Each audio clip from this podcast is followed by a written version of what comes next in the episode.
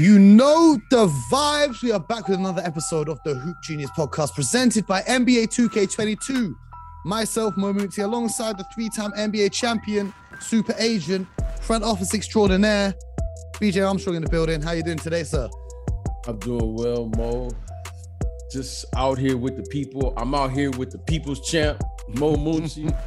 We're doing our thing. You know, you teaching me a little, UK slang. So yeah. It's all good today. How we say it? When you come to London, how you gonna greet the man there? Well, London? You told me. I'm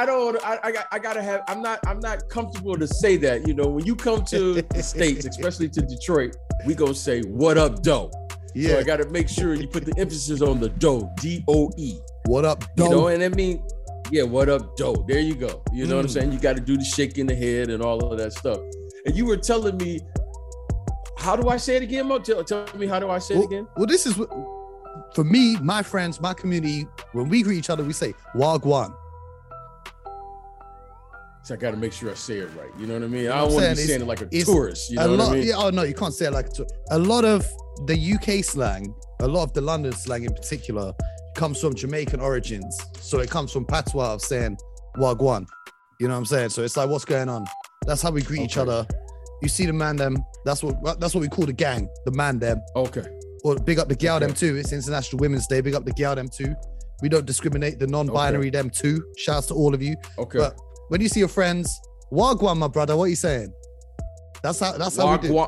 So if I say Wagwan, is that how you'll say it? Yeah. You getting there? It's like W-H-A, Wa, as in what, and then Gwan, G-W-A-R-N. What's going on? Wagwan. Wagwan. Yeah, but Wagwan. Not so what, it's more wa. You know what I'm saying? Wagwan. No. You're going wa. You need to go wa. Wa. Wagwan. Yeah. Wagwan. Yeah. There we go. I'm working on that. Okay. Yeah, I'm working on it. Okay. You practice like everybody when you come through to the ends. We'll introduce. But I want to say Wagwan to all our listeners. What's going on, people? Thank you for rocking with us again. I wanted to do this today because you guys have been showing us mad love. You know, 2K have been showing us mad love, sponsoring the show.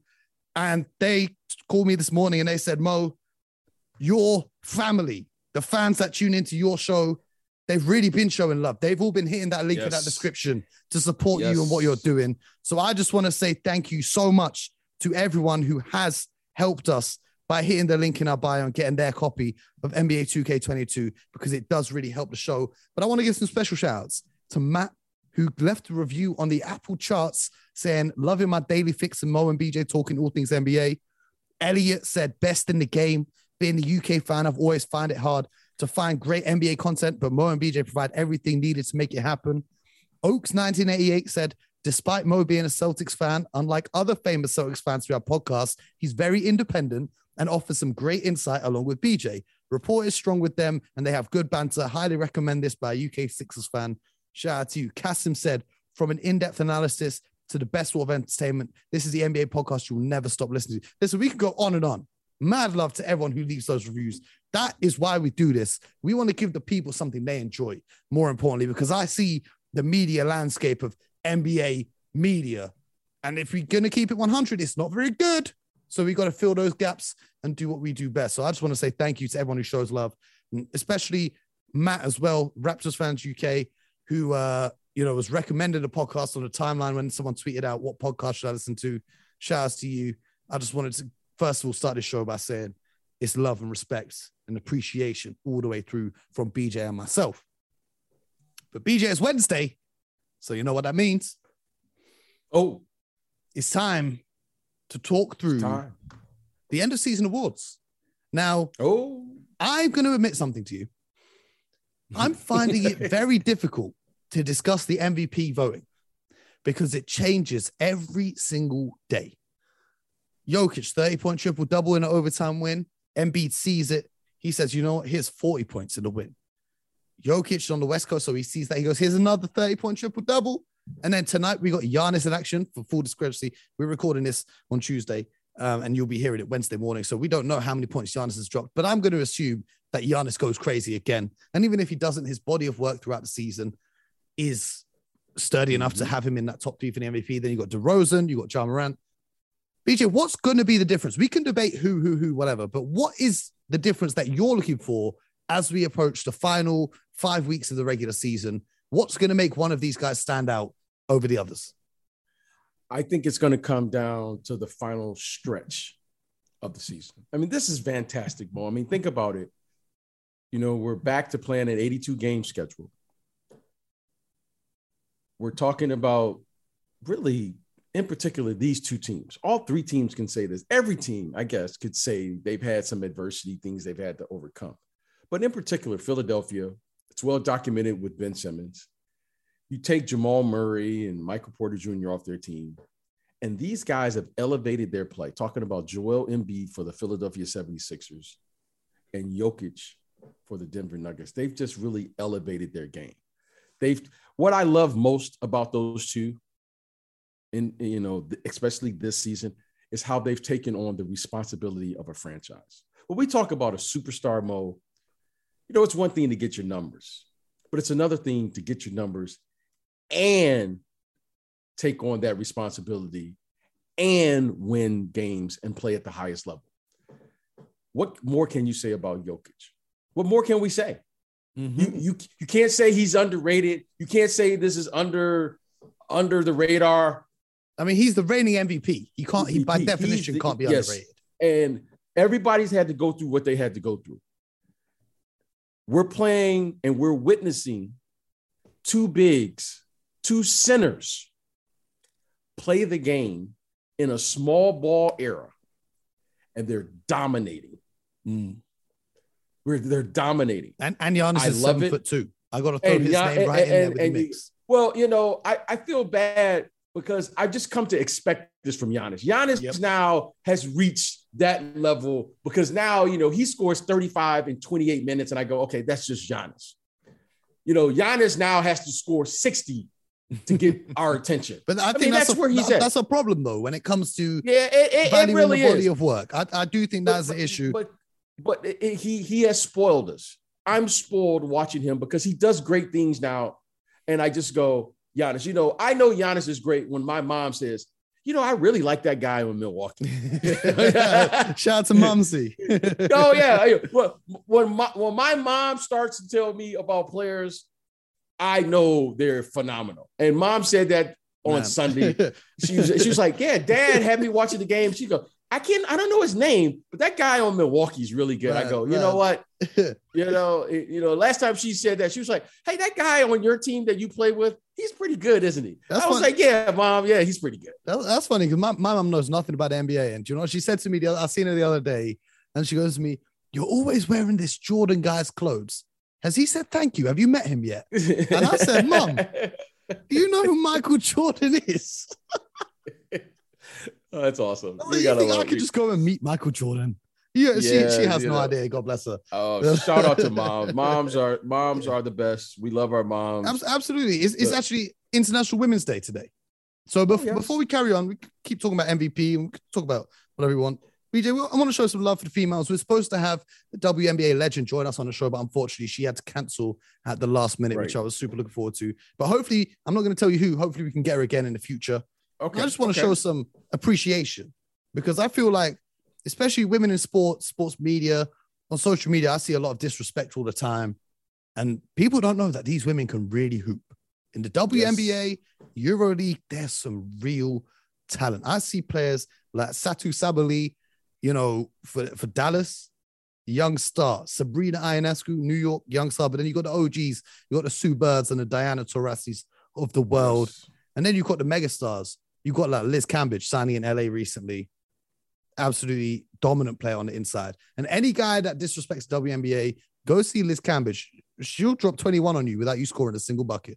But BJ, who are you, in your opinion, is some of the best WNBA players of all time? And outside of that, have you got any stories about any women that have impacted your life and your career in particular as a basketball player?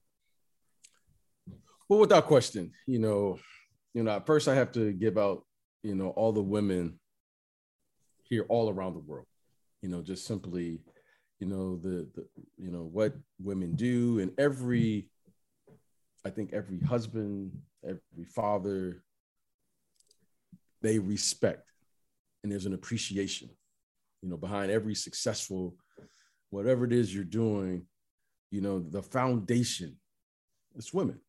So I just want to give a, you know, just the ultimate respect. And you asked me who's been the most impactful. It's my mom, my grandmother, my aunts, my wife, my daughter. You know, it's just, it's incredible. And to watch women and the stories and the impact, the historical impact, right? And all of these things. So we could go on and on, but just, you know, just the ultimate, the respect that I have, and the respect and knowing the contributions that all of these women made in my life. Right. And, so the most impactful have been all the women in my life. And like I said, my mom has been there through the ups and downs when I was playing. And I'm very fortunate, you know, she's still with us. And so having her and my wife and my daughter and all of the women, you know, whether it's teachers, what have you, women coaches. So just, you know, big hug from me. Yeah, big appreciation that I have. And especially to all the girls, all the women that tune into this show as well. We see you. We appreciate you. We see you. It's much appreciated. Yes, it is. And, you know, and like I said, you know, it's, you know, there's nothing without it, without them here. So you want to have... Go ahead. And I think one of the most iconic moments for me in showing this appreciation was when Kevin Durant won MVP. And he was giving a speech. He was in tears. And he said to his mom, he gave all the reasons why she is the real MVP. And I kind of feel bad for KD because he was in the running for MVP again this year, but he's been derailed by injuries. Because had he stayed healthy, he would be up here with these top three that we're talking about in Jokic, Giannis, and Embiid. So I want to go back to the original question, though, B. What can one of these guys do? What are you looking for down the stretch now? There's just a month left. What are you looking for to separate yourself from the pack to run away with this MVP award? I'm looking for these guys, you know, Mo, as I've been watching, and it's finally occurred to me, Mo, what pace and space has done to the game. And, you know, I got to really get the statistics on this, Mo, but the game is much faster now. The game is played at a much faster pace. They're not shooting twos, they're shooting threes. And when I'm looking at the game, I keep saying to myself, a 20-point lead in today's game isn't as meaningful as a 20-point lead as it was in that era. It's not safe. And as I was watching it, Mo, I kept saying to myself, well, if that is true, a 30-point scoring game isn't as impactful as it was in that era. If you scored over 30 points in that era, you were like, wow. Michael Jordan. Yeah, you were like Michael Jordan. You know, yeah, you were like, this guy is averaging 30 a night. That's like, so yeah. Bo, I'm going to put 10 to 15 points now on what I say is a great game. When I see a 50-point game, to me, that's like a 30-point game now. Okay. It's an interesting way of looking at it. Yeah. Because these guys are making 7, 8 threes. Like I saw Julius Randle last night as an example. Yeah. Julius Randle had 8 threes. That just didn't happen in that era. So he gets 46 points. Now, Mo, to catch my attention, you got to get over 50. Because now these guys are playing at such a pace. And the way they're playing and the way they're shooting, that's at least another 3 to 5 baskets. There's just more possessions. Like just, it's just by default, there's just way more possessions. So now, you know, I think I'm just going to start looking for these guys. What I'm going to look for is, one, your impact on the winning. You got to keep winning. You can't just be getting 50 and you lose every game. You got to keep winning. That's the first thing. Against the teams, against the meaningful teams as well. Against the meaningful teams.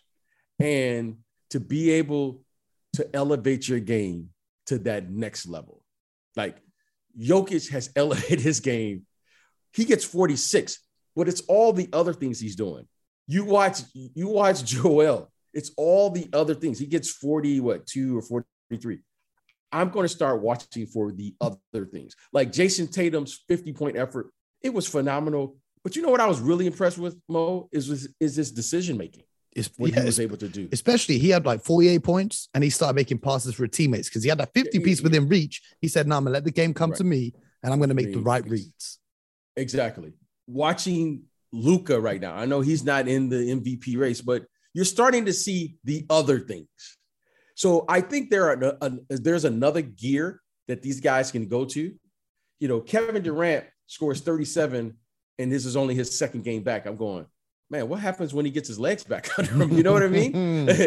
You know, it's just like you began to have I'm beginning to see this last 20 games or so, you're seeing the stars separate themselves. Giannis, they're going to begin to separate themselves. So I'm going to look for the incredible performances that you just say, okay, you may not see that in the first half of the season, but now it's that time. It's like the last 4 to 6 minutes of an NBA game. The stars now begin to go and take the game to another level. So that's what I'm going to begin to look for. What they're doing, how many points they're scoring, how many rebounds, how many assists, but who's winning these games in like star fashion? I mean, Jokic. I mean, wow. Last week, wow. Like, wow. Some of the plays he made was like, wow. But like, some they had no business winning those games. Some of them are like, to take the game to overtime, he gets the steal. And no one's going to talk about that. How does he get a steal? Like, this guy is not the fastest guy. He's 300 pounds. How does he get a steal? How do you not see him running behind you? Yeah. How? hey. He's sneaking into the passing lane. Like, how? You know what I mean? Like, it's really funny. When they threw that away, I was like, okay, did you not see Jokic standing right there? Crazy. Yeah, but, I mean, like, I can't wait. I think it reminds me of the season. I can't remember what year it was, but it was like Melo and KD, and I think Kobe was in the mix as well. They were all going for the scoring title on the final day of the season. And I remember like two of them went for 50 just to try and get one more point than the other guy. And then Kobe's watching from the West Coast, trying to see how many points these guys. Listen, I can't wait. Cause I think that final day of the season, usually we see stars rest those last few games before the playoffs. But I think these guys are going to say to their coaches, listen, I need to be in because I need that MVP. Yes. But, yeah. Hey, you know, what's cool to see though? You know, what's really cool to see, especially in Philadelphia, more so than even Denver, not as much now with Milwaukee, is, you know, the guys on the team are rooting for him to get that MVP. Yeah, they get him those extra looks. And that's really cool. I mean, to me, that's really, like, it made me smile when you saw Ja Morant when he had his, 50-point 52, game, right? Yeah. And you saw how happy the guys are.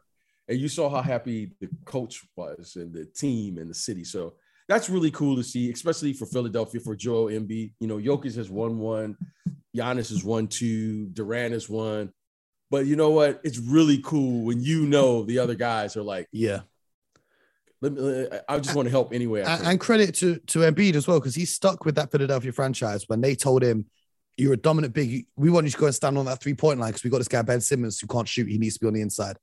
A lot of players would have demanded out of that situation. And that's why I want to move on to this next award, because, you know, we could talk about defensive player. We could talk about most improved.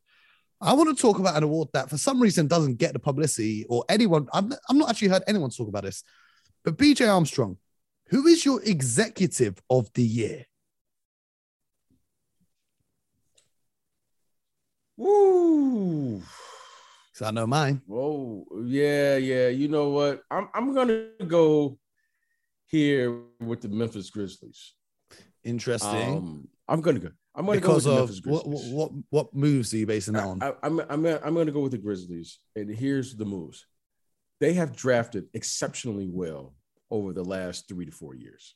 Yep. They haven't drafted well. They drafted amazingly. Yeah, it's been exceptionally well.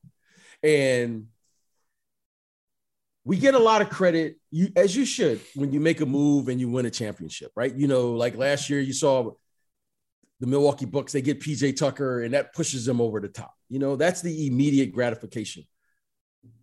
But, you know, when you start drafting well, a la the Golden State Warriors, you know, you draft Steph Curry, you draft Klay Thompson, you draft Draymond Green, you draft Harrison Barnes. That allows you to have a foundation for success. Well, Zach Kleiman and team, you know, his executive team down there, they've done an exceptional job, you know, whether it's Desmond Bain, you know, Ja Morant, Jaren Jackson, what they've done down there in a small market has been nothing short of exceptional. You know, Taylor Jenkins, now we know his name. I remember when he got the job, I was like, who? I didn't even know who he was. I never met him before, okay? But what they've done, give them credit. And I know it's an award, and sometimes, a lot of the times, it comes to a popularity contest because of the things we can see immediately. Yeah. But what they've done, you know, as they say, slow and steady wins the race. They've done a really, really nice job. And they're just making tiny steps. And what I love about this organization and where they're at is they can retain all of these guys because they drafted them. Mm. So I want to give Zach Kleiman and those guys credit. And if you're asking me who should be executive of the year, you know, again, I didn't anticipate them being third now in the West. I really didn't. No one did. But this team has made another jump. And I want to, you know, give a shout out to them because they deserve that credit. And I, being a former executive myself, I know how difficult that is because, you know, like, give me patience, but give it to me now. Okay. Yeah. This team is ahead of schedule. This team is performing. And right now, Mo, like, it's in the locker room. And I think we should say it. I think it's not even a secret anymore. I feel that they think they have a chance to win the championship this year. Those guys are playing with that level. They believe that 100%. Yes. In Christie's locker room, they believe they can beat anyone. But for executive, awesome to see. Executive of the year, there's two names that I want to show some love to. You know, first of all, who we got to start with. Danny Ainge's replacement in Boston. Oh, stop it! No. No. Mo, I can't let you go down. Mo, let me land with it. Let me land with it because you just talked about the long-term vision for Grizzlies front office. I want to say this. First of all, he got Enes Kanter off the roster. That alone is enough for the award. We finally have got rid of the man who can play no defense but makes excuses and says that he's being scapegoated out of the league. No, you just can't play defense. That's why you're out the league. Finally off a team, okay? First and foremost. Second of all, okay, the trade for Al Horford from OKC, I remember at the time, everyone's reaction, they were like, why is he doing this? Al Horford's washed. Why is he bringing him back? Well, he had the vision to see how perfect and how ideal Al Horford's fit in this team would be, especially his versatile defensive ability. Trading Kemba, cool. Letting Evan Fournier walk, not offering him a contract to stay. Look how that worked out for the New York Knicks. Brad Stevens did well. And then signing Dennis Schroeder, a little bargain that he got when he fumbled the bag with the Lakers, and then flipping Dennis Schroeder to bring back Daniel Tice, who is now a solid rotational big that can come off the bench and provide depth. Then a big move at the trade deadline was acquiring Derek White. And I think that's a very underrated move by a lot of teams in this league. They're sleeping on it because once this offseason's over and he's fully integrated with the team, he's going to be a real problem. I don't know how much people watch San Antonio, but like Derek White, defensively monster, offensively always makes the right plays. And I'm looking at this team now for the next four seasons, including this one. You've got Tatum, Smart, Derek White, Rob Williams, all under contract. And Jaylen Brown, you've got his bird rights to extend his contract, which expires in 2024. So setting up for the long term, you've got a 5-player core there. That is very nice to have. But I have to also show love to the Miami Heat because they're first place in the Eastern Conference. They acquired PJ Tucker from the defending champions.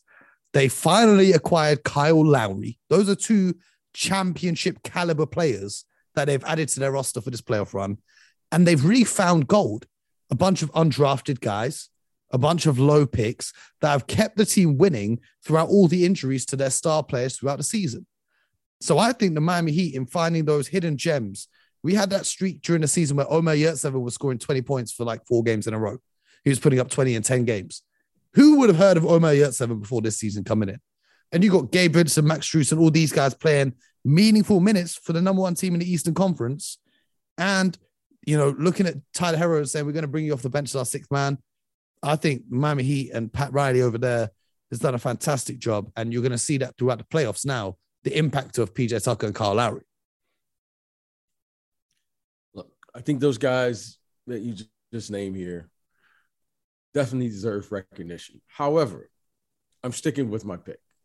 Okay. I'm sticking with my pick. I think Zach Kleiman, that is probably the most difficult thing to do, is to build a team and win through the draft. Think about that. I'm going to add to your point, because I hear what you're saying. What I really liked the move for the Memphis Grizzlies was trading Valanciunas for Steven Adams, because he realized Valanciunas is a great player and he needs the ball in his hands to be effective, because he was their bailout guy last season. When the shot clock's winding down, get to like less than 10 seconds, they would just dump the ball inside Valanciunas, go to work on the block, get us a bucket. They took away that safety net when they took him away, because Steven Adams isn't the scorer. He sets screens. That's what he does. He sets screens and he leads the league in offensive rebounds. That's what he does. He just plays a physical game. But they no longer had that safety net of Valanciunas providing. He was their second highest scorer last season. Was he their first highest scorer? I can't remember. But he was one of the best scorers on the Grizzlies last season. Trading him for a player who scores considerably less and is way less versatile on offense isn't a move that many people will have made. You know, when they made that move, I remember Eric Bledsoe was included in that trade. And I thought that they were just trying to just develop this year, get ready for the future. But then they found a way to get rid of Eric Bledsoe. So I do have to, you know, I could see what you're saying. But here's what, okay. I'm going to put my executive hat on. There's four ways to improve your team. We're currently saying the Memphis Grizzlies through the draft. You can do it through the trades. You could do it through free agency. And then the one that people don't, to me, we don't put much emphasis or enough emphasis on it, is from within. Yeah. Trading Valanciunas gave the freedom for Jaren Jackson Jr. to take a leap forward. Yep. Dylan Brooks, Desmond Bain, those guys, okay? One of the most underappreciated moves, okay, in what they've done, okay, is when you have players like Desmond Bain and Dylan Brooks and those guys have to continue to grow. Okay, here's a move that no one talks about. Kyle Anderson was a starter. Yeah. Now he's on the bench. And there's been no hiccups. Yeah. You follow me? So what I'm saying is, when you are building a team, you have to make room for these guys to continue to develop. That's why these guys are playing with so much confidence. So Kyle Anderson was a starter. He goes to the bench and it's seamless. He's still contributing to the team. He's still finishing games at the end of the games. Kyle Anderson is. Yeah. But he understood his role with this group to allow these young guys to continue. You have to get Valanciunas off your team. Why? Because in today's game, you must attack the basket. No disrespect to Valanciunas, but your center normally can only go one place on the box. So they opened the game up, and guess who improved this year? He's my most improved player. Ja Morant. Mm-hmm. Jaren Jackson. He arguably is now in the top 3 or 4 for discussion for defensive player of the year, what he's doing. This guy, Desmond Bain, where did he, like, all of a sudden? So as you're looking at the team, give these guys credit. But more importantly, they're managing their team. Kyle Anderson, who's a vet, goes to the bench. Yeah, that's phenomenal. That's phenomenal. So, again, I respect, you know, what the people are doing down there in Miami. I respect, you know, in Boston. But how difficult it is to win in this league with young players. There's a reason why we want veterans to win championships. Okay. Yeah. What this Memphis Grizzlies team is doing, this, you're not going to see this often. And right now I'm really, really like, wow, because first I thought, okay, you get lucky and you draft a guy and he outperforms. But this isn't luck now. Now you know they have a formula, what they're looking for. And it's clear to me that toughness is part of that. Because all those guys are tough. All of them talk trash. All of them have a sense of team. And they've all bought in. So I want to give him credit because that's very tough to do. I hear it. You're not wrong. You're not wrong. We want to know from the people, though, what are your considerations for MVP right now and for Executive of the Year? Let's have that conversation. Let us know what you think. Tweet in your questions. I'm typing out this tweet right now as soon as we finish this episode. Get your questions in.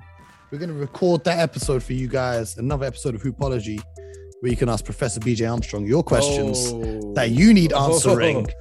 And then Friday, I don't want to talk too much in case it falls through, but fingers crossed, God willing, we have a very special guest joining the show. Yes, you do not want to miss that. That's all I can say. Okay, that's all I can say. Mo, don't let me. No, everything is shut up. We can't say too much. I can't wait. We can't say too much. We're gonna have to make sure that the people that come and tune in on Friday's show. Thank you guys for listening. Thank you for showing love. Thank you for all the reviews, the ratings, the recommendations. We appreciate you. Shout out to all the women out there. Happy International Women's Day. Most importantly, get buckets.